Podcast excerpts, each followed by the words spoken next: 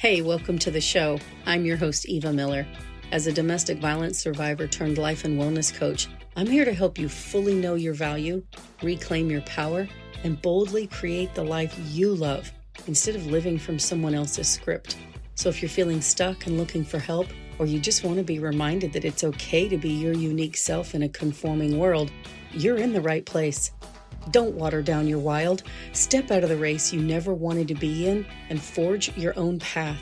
Let's go. Hello, hello, my friend. Welcome to the podcast. This is Eva Miller, your host and high performance life coach. And today I have in the bedroom office with me none other than the amazing and incomparable Big Sexy. Welcome back to the podcast. Amazing and incomparable. Yes, you are. I like that. Good. Thanks for having me back on the podcast. Glad you're here. So, today on the show, we are going to explore the idea of chasing shiny objects. Because I was talking to a friend recently, and we got on the subject of the podcast, and I asked her if there was anything she'd be interested in hearing us talk about on the show, and she said there was. Here's what she said. She wrote this to me in a text message um, when she had a chance. I've been struggling with doing so much and not doing any of it well. It's not because I feel pressured or anything like that. I'm just interested in so many things. I love photography. I love journaling. I love making journals. I want to learn Latin and Greek. I want to get my master's. I could add about 30 other things without taking a breath. How do I know if what I'm doing is shiny object syndrome or if I need to pivot? And how do I decide what I need to edit down or out? I love this question because I relate to it so well. What about you? Yeah, I, I relate to it. Um, I don't know exactly what goes on in her head when she looks at all this stuff, but for me, because there's a lot of things that I'm interested in, a lot of things I want to do, when I start thinking about all of it, it's like, okay, I don't have really the time, the free time, air quote free time, to really sink down into any of it. So I wind up just getting paralyzed mentally and I don't do anything. I just shut down. Sure. Yeah. So I don't I don't get anything done that I think would be fun or would better my life or anything like that because I just get overwhelmed instead of just whelmed. Yeah, because the over part's too much. Right. It's the right kind of whelmed. I get it. Yeah. I love it and I can relate because I I think Marie Forleo calls us multi-passionate people, I think is how she phrases it. But anyway, I have a lot of interests. It isn't because every single thing that I'm interested in has to mean something big or be a big part in my life. It's just that maybe I'm curious about some stuff, maybe want to know how things work a little more or whatever, know more about them without them becoming something ginormous. Right. But in answering some of these, first of all, it's not like I can actually tell her it's this way or it's that way because we all know there's no one way to do something, right? There's no Right. one way to organize a life. There's no one way to spend your quote unquote free time. Well, because we're all different. yeah, exactly. But I think I, my first question would be what is your definition of doing them well? What does that mean to you? Like does does doing it well mean that you would learn Latin and Greek fluently?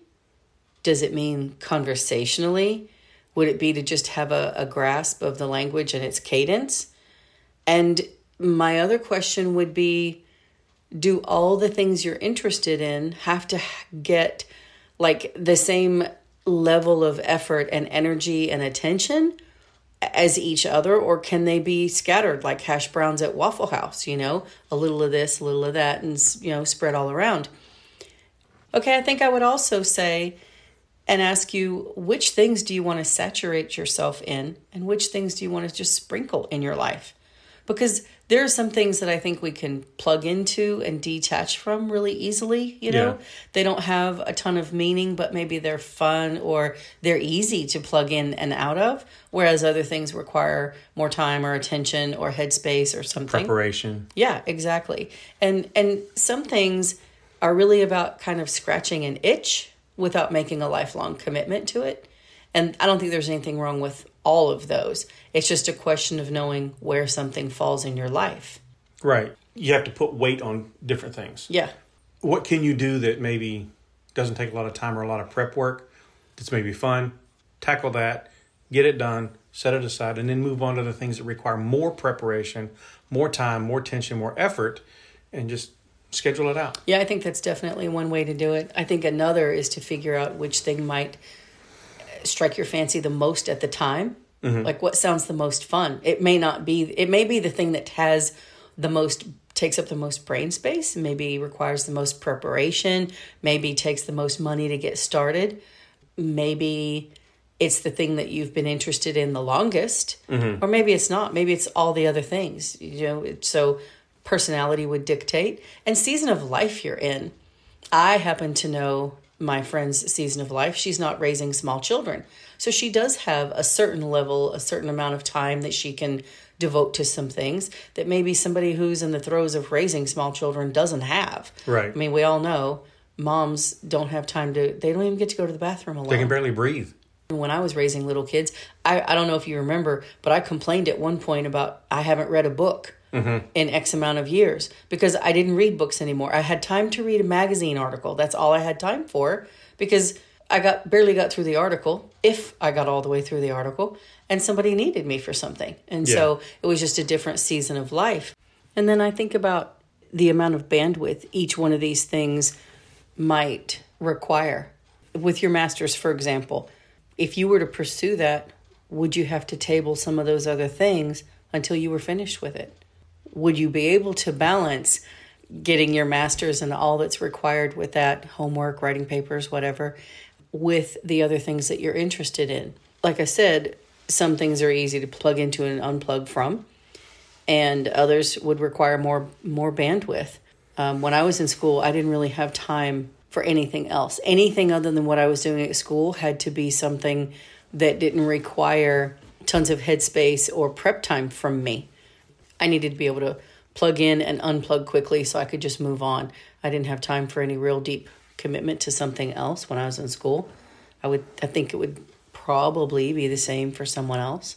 And then don't you think how you determined what to maybe edit out or change or cut down would also depend on whether or not you were doing it for a business, either as a main business or a side business, wouldn't you think? Yeah, I would think so. Um, anything that's going to help bring in money, you want to put a little bit more time and attention onto that because that's going to help Well- your family. Yeah, and you know, I think about I had a client who um, she had a lot of stress, and she told me that one of the ways that she would de stress her mind was to do crafty things with her hands. She created stuff, and she said that it would always soothe her mind to be totally like get her out of that headspace because she was working with her hands and she was totally concentrating on what she did, and she loved it. She said it brought her so much joy and peace.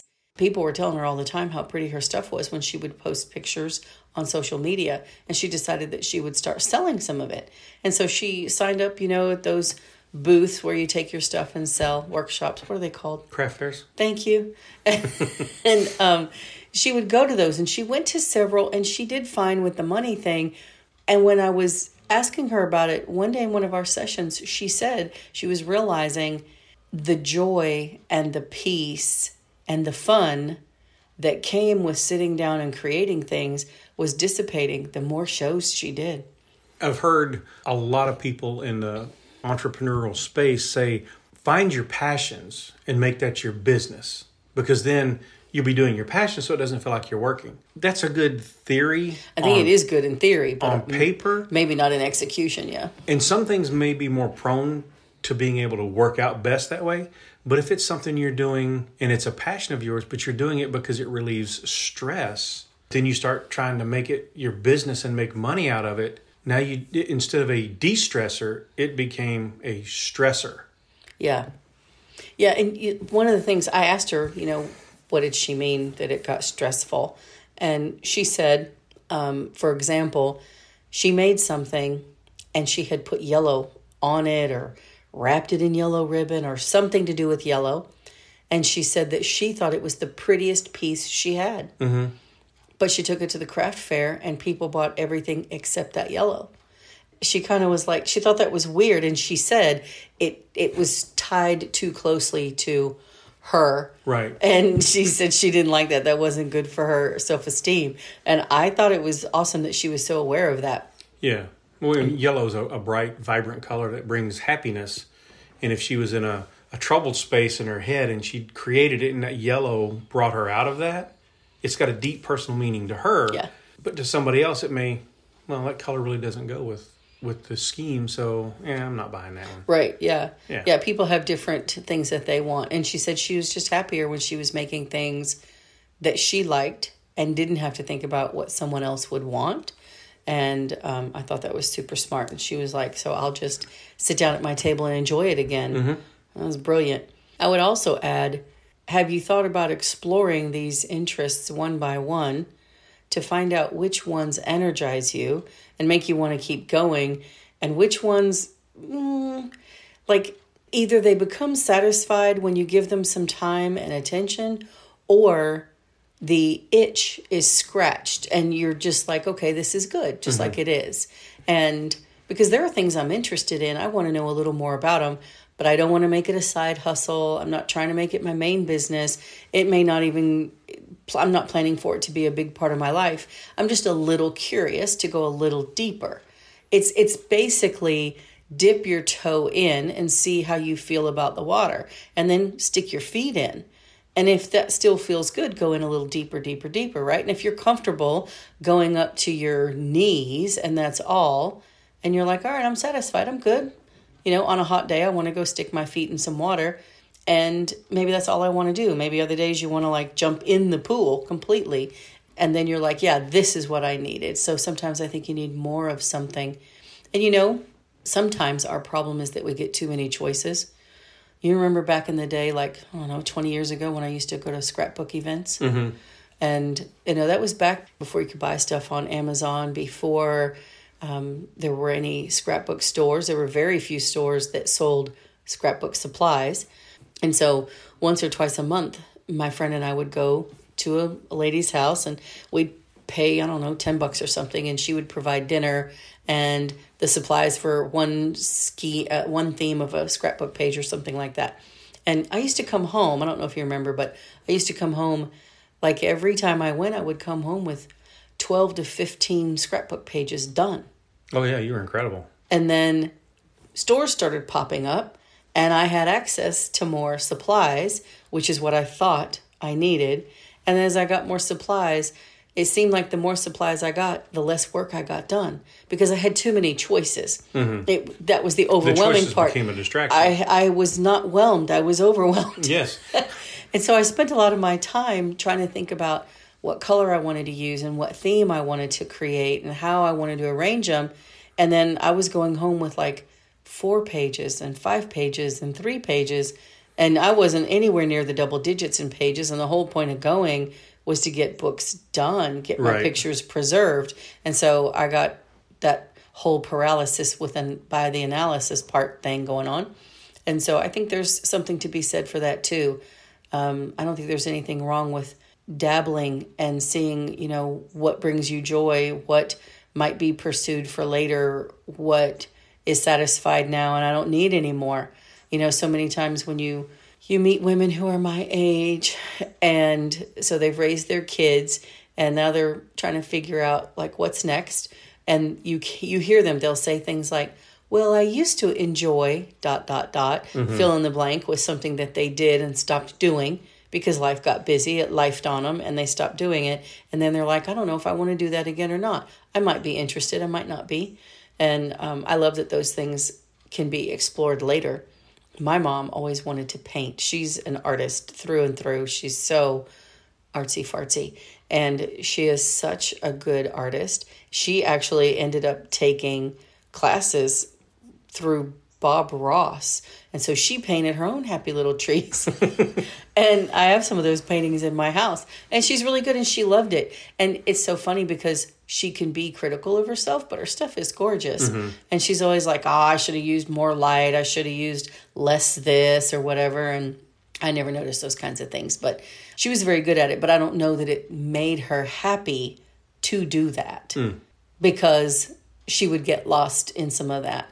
So I think you have to ask yourself, like, how much of it, where does it hit you on the joy versus challenge? When does it is stop being joyful and start being too much pressure or challenge or whatever. Mm-hmm. And so, what about you? Because you get lost with your blender that you do. No, your your yeah, sculpting I'm- stuff. I'm getting more into creating uh, 3D models and animation and characters and things like that, and I want to incorporate that into some of the business presentations and things like that that I want to do. And you know, but I can come home. You know, we'll eat dinner. I'll sit down. I'll open up the the app on the iPad or on the computer, and I'll just start sculpting or modeling. And as I get into it and just barely, you know, start rolling in, my mind will just be drawn into what I'm doing to the point of I don't know what's going on around me, and it'll be bedtime before I know what happened. And I forget that I've got a wife and a dog in the house that would like some of my attention. I just get so focused on it that I lose where I'm at. You forgot Feeny and me? Dang. Wow. No, Well, just- you know. I'm kidding. I'm just kidding.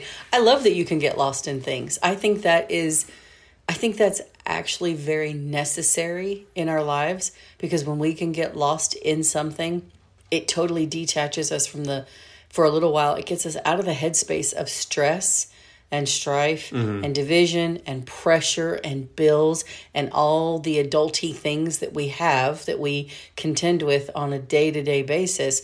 And when you can get lost in something and then you go back to reality, even if it's just Right, your dog and your wife, you know, at the end of the night, I just think that you have a whole different perspective because you've been in a different world and now you're coming back to your regular world with kind of some fresh eyes mm-hmm. and maybe maybe a different attitude, maybe a more casual, calmer attitude, I don't know. Maybe a more creative mindset if because like for you Right. you've been creating and so that starts those creative juices flowing and then you start thinking about other things from a creative standpoint Right. and then pretty soon you're you're uncovering and discovering new things Right. and i think that's always a positive thing i think that's not bad at all i mean yeah there's a case to be made for you know you get too lost in something but a lot of people don't do that a lot of people like a lazy person might, but hmm. somebody who's not lazy isn't going to take that too far. And I just think those mental breaks are really good for us. Even though you do forget you have a wife and a dog, it's fine, whatever. It's not intentional. I do remember though when you used to do that um, in Texas as part of your job. Yeah. You used to say all the time you didn't even remember to eat lunch. You didn't Yeah, even realize would- you were hungry. You just kept going. Going to work and start on the project that was assigned to me and just realize that, oh crap, it's lunchtime. I, I need to get something to eat. I'm a little hungry. And then after lunch, I would get right back into it. And it's like everybody's wrapping up for the end of the day and I'm still going. It's like, oh, I guess it's quitting time. Yeah. Sometimes I get going on something that I'm really into and I can be really into it, but I can only work for like an hour or so, hour and a half ish.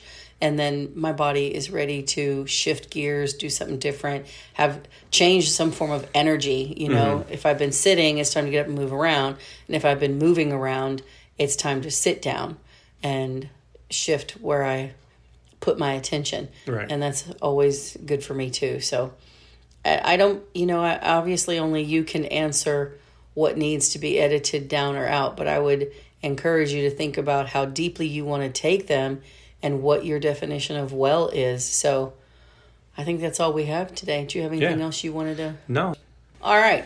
I hope that helps you, my friend. And I will be back next week with more. I'll talk to you then. talk to you guys then. And if you have any questions or you want to have something discussed on the show, Oh, yeah. message us and let us know. Yep, you should know where to reach me. My stuff is in the show notes, and you can always reach me on social. I would love to hear if there's something you want to talk about on the podcast. You could even come on here and talk about it with me if you wanted. Yeah, or just something I can talk to her with because I like being with her. You want to be on my show some more? Sure, I like being on your show. Aw, that's so sweet. All right. Thanks for being here. Thanks for having me. We'll catch y'all next week.